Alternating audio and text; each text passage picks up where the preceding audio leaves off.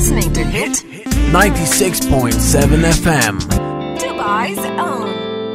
ഇന്ന് വെനസ്ഡേ ആണ് ഇന്ന് ഷാബു ഡേ ആണ്. ആണ് അപ്പൊ അതുകൊണ്ട് ഷാബു ഇന്ന് നമ്മുടെ പുസ്തക പരിചയത്തിൽ നമ്മൾ പരിചയപ്പെടുത്തുന്നത് ഇതുപോലെ ഒരു പ്രവാസി അദ്ദേഹത്തിന്റെ പ്രവാസകാലത്ത് നാടിനെക്കുറിച്ചും അദ്ദേഹത്തിന്റെ ചുറ്റുപാടുമുള്ള എല്ലാ സംഭവങ്ങളെക്കുറിച്ചും ഓർത്തുകൊണ്ട് എഴുതിയിട്ടുള്ള ഒരു കവിതാ സമാഹാരമാണ് കോരപ്പനാൽ വെയിലേൽക്കാത്ത ഒരു പേര് എന്നാണ് പുസ്തകത്തിന്റെ പേര് Book, review book, review on the Big Breakfast Club.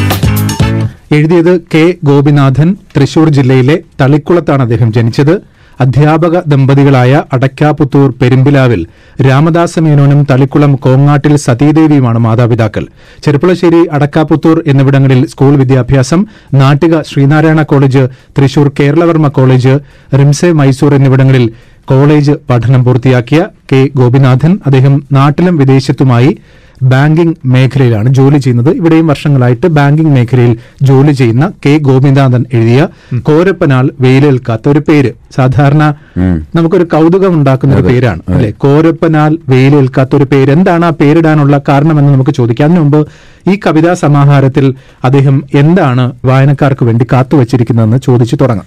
എന്റെ കവിതകൾ എന്ന് പറഞ്ഞാൽ കവിതകളെ കുറിച്ച് എനിക്കുള്ള ഒരു ധാരണ അല്ലെങ്കിൽ എന്റെ ഒരു വിശ്വാസം. അത് കഴിയുന്നതും യാഥാർത്ഥ്യത്തോട് അടുത്തു നിൽക്കുന്നു എന്നുള്ളതാണ്. മറ്റു പല സാഹിത്യ രചനകളെക്കാൾ അപേക്ഷിച്ച്. കാരണം ഒരാൾ കാണുന്നതും അറിയുന്നതും അനുഭവിക്കുന്നതും പരോക്ഷമായോ പ്രത്യക്ഷമായോ ഉൾക്കൊള്ളുന്നതുമായ വസ്തുതകൾ വിഷയങ്ങൾ അദ്ദേഹം കവിതകളായി കാവ്യങ്ങളായിട്ട് രചിക്കുന്നു എന്നുള്ളതാണ് എന്റെ ഒരു വിശ്വാസം. അതുകൊണ്ട് തന്നെ ഈ പുസ്തകത്തിലെ പല രചനകളും ഒട്ടുമുക്കാൽ രചനകളും ഞാനുമായോ എന്റെ പരിസരങ്ങളുമായോ ബന്ധപ്പെട്ട് ഞാൻ എഴുതിയിട്ടുള്ളതാണ്. ഇതിൽ നമ്മുടെ സമൂഹത്തിലെ എല്ലാ വിഷയങ്ങളെയും പ്രതിപാദിച്ചിട്ടുണ്ട്. പ്രണയമുണ്ട് രാഷ്ട്രീയമുണ്ട് വീടുണ്ട് മറ്റു പല എല്ലാവിധ വിഷയങ്ങളും ഇതിലുണ്ട്. അവതാരിക എഴുതിയിരിക്കുന്നത് ആലങ്കോട് ലീലാകൃഷ്ണനാണ്. അദ്ദേഹം അതിനെ കൊടുത്തിരിക്കുന്ന തലക്കെട്ട് സമയകലയുടെ കാവ്യപാതകൾ എന്ന് പറഞ്ഞിട്ടാണ്. കെ ഗോപിനാഥന്റെ കവിതയിൽ സ്ഥലം കൊണ്ടളന്ന കാലത്തിന്റെ മൗലികമായ ഒരു സമയദർശനമുണ്ട്. കോരപ്പനാൽ വെയിലേൽക്കാത്ത പേര് എന്ന കവിത അതാണ് എന്ന് പറഞ്ഞിട്ട് അദ്ദേഹം ആ കോരപ്പനാൽ വെയിലേൽക്കാത്ത പേരെന്ന കവിതയിൽ രണ്ടു വരി കൂടി കൊടുക്കുന്നുണ്ട്. നമ്മൾ എന്തായാലും വിശദമായി പറയും. കാരണം ആ പേരൊരു കൗതുകം എപ്പോഴും ഉള്ളതുകൊണ്ട്. ഇപ്പൊ ഗോപിനാഥൻ പറഞ്ഞതുപോലെ അദ്ദേഹത്തിന്റെ കവിതകൾ എല്ലാം വിഷയമാക്കിയിട്ടുണ്ട്. കർഷകനെ കുറിച്ച് എഴുതിയിട്ടുണ്ട്. പാതിരാവിൽ പതിഞ്ഞ മാറിലെ നനവ് മണ്ണ് മഴയാണെന്നറിഞ്ഞ നേരം മലവരമ്പിലൂടെ പകലവൻ താഴേക്കിറങ്ങാൻ തുടങ്ങി. ചുമൽ തഴമ്പിൽ തൂങ്ങി വെളിച്ചത്തിന്റെ കലപ്പ. ഇരു കൈകളും മാറി മാറി ഇടതും വലതും തുറന്നു. വീശിയെറിയുവാൻ പുലരി പൊട്ടുന്ന വിത്തുകൾ. കർഷകനെ നമുക്കിവിടെ കാണാൻ സാധിക്കും. അതുപോലെ ഒരു സിനിമാ സംഭാഷണത്തിൽ നിന്നൊരു കവിത ഉടലെടുക്കുന്നത് ഇങ്ങനെയാണ്. നിറം ഒരു അതിർത്തിയാകുന്നത് എന്ന തലക്കെട്ടിൽ ഒരു ചലച്ചിത്രത്തിലെ ഭാഷണം തമാശ നടൻ പറയുന്നത് ആശുപത്രിയിൽ ഒരു കോണിൽ നേഴ്സ് വച്ചു മാറിയ ആ വെളുത്ത കുട്ടിയാണ് ശരിക്കുള്ള ഞാൻ. സെലിംകുമാറിന് നമുക്ക് ഓർമ്മ അല്ലേ?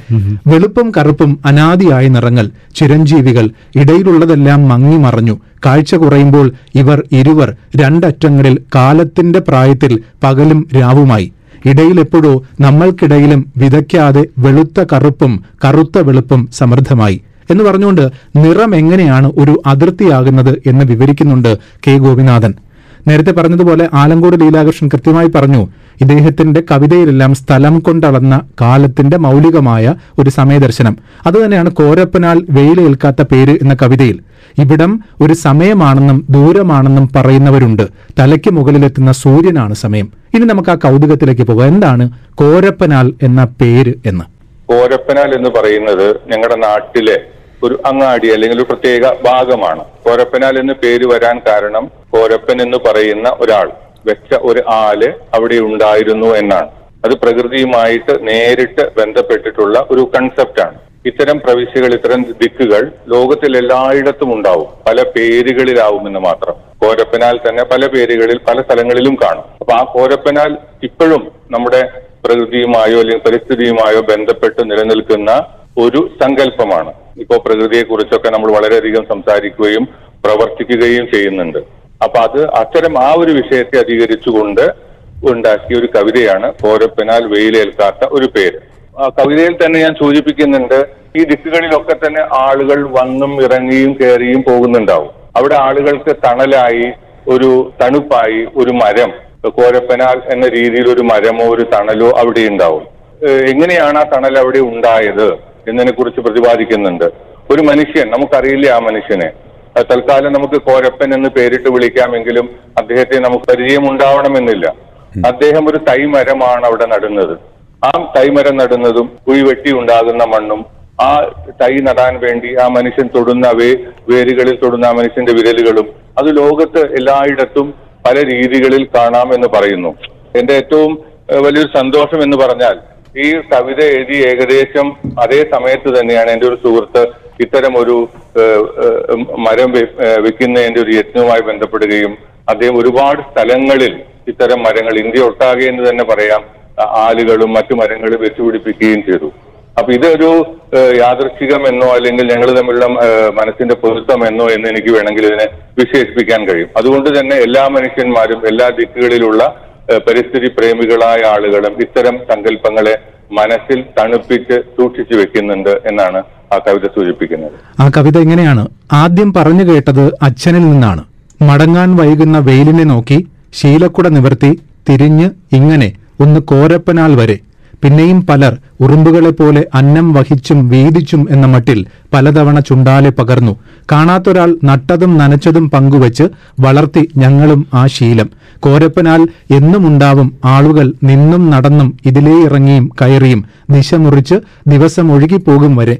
നമ്മുടെ നാട്ടിലൊക്കെ ഏതെങ്കിലും ഒരു മരം ഒരുപാട് പേർക്ക് തണലൊരുക്കിയിട്ടുണ്ട്.